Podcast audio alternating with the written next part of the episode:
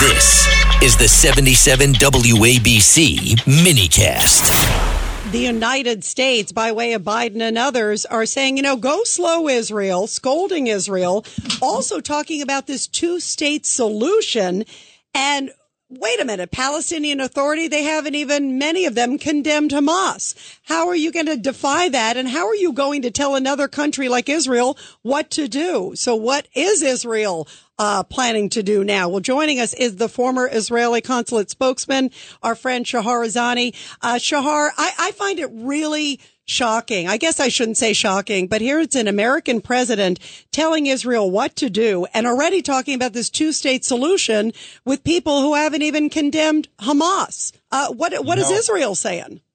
You know, Rita, first of all, thank you again for having me. I, I've just returned from Israel where I saw firsthand the Holocaust, the atrocities perpetrated by this evil filth of an organization, Hamas, targeting the innocent in the most vile of ways.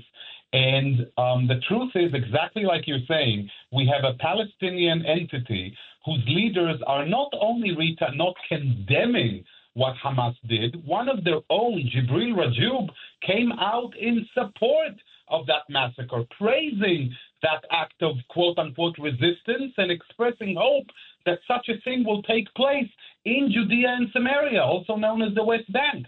In addition, we've just seen the the poll conducted in the West Bank by Khalil Shikaki, a major pollster, according to which 70% of Palestinians support terror against Israel, 82% support the actual October 7th massacre, and overall support for Hamas is not only not, not is it not diminishing, it's increasing. So who exactly is going to manage any kind of territory adjacent to Israel, and in what hallucination if the Israeli people and government will renounce control of any territory to such a danger again as we've experienced in October 7th by giving up the Gaza Strip.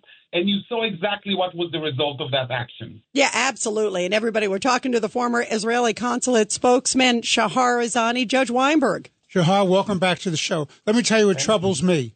They've already said when Hamas launched this terrible attack, they already said they're going to do it over and over and over right. again. So what does the Biden administration think they're doing? So let's say Israel stopped right now and then went back over the lines back into Israel, left Gaza alone. What do you think would happen? They keep using it as a base for terrorism. Why was there a boycott of uh, by Israel and by Egypt? Because they were moving in weaponry. So what does know, Bi- what world is the Biden administration living in? And you know the other thing too, Judge Weinberg, how dangerous that is for America. It's not just dangerous. We should pray that Israel wipes out Hamas and do everything we can to help them, Shahar. And we will. And look what happened, Shamar. Look what happened. The, the arrest they just made in Europe, where you had Hamas operatives wanted to go after innocent people in Europe. Right. These people have no boundaries. The world has to understand that this is a threat to Western civilization.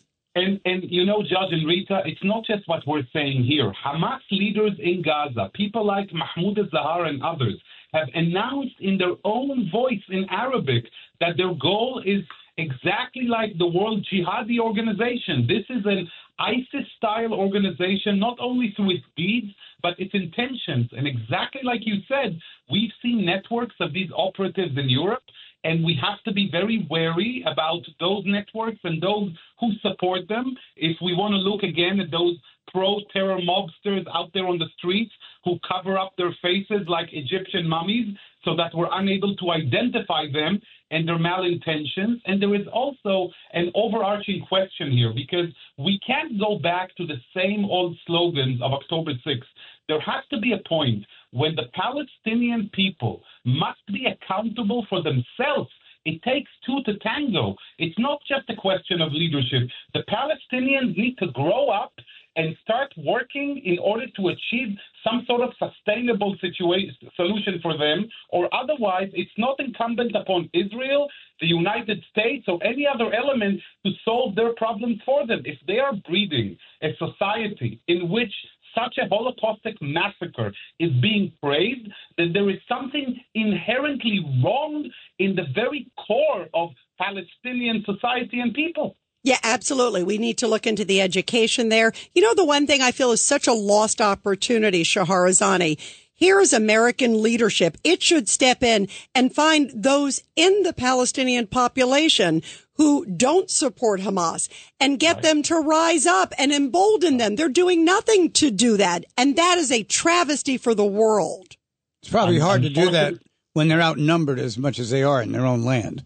Yeah, and it, by the way, and there are there are issues there that uh, physically where they are, but we have not even made an effort. It doesn't look like to tap into that, Governor, and that to me is a big problem.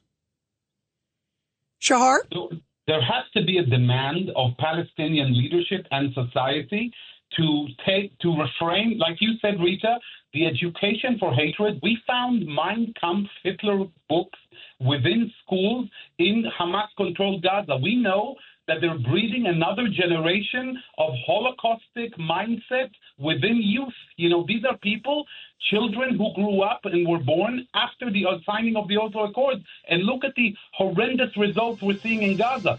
These demands have to be made now of the Palestinians and of anyone else who supports such a such a path because this will be a no-go for Israel. Israel will never go back to the October 6th situation because we believe when they tell us who they are.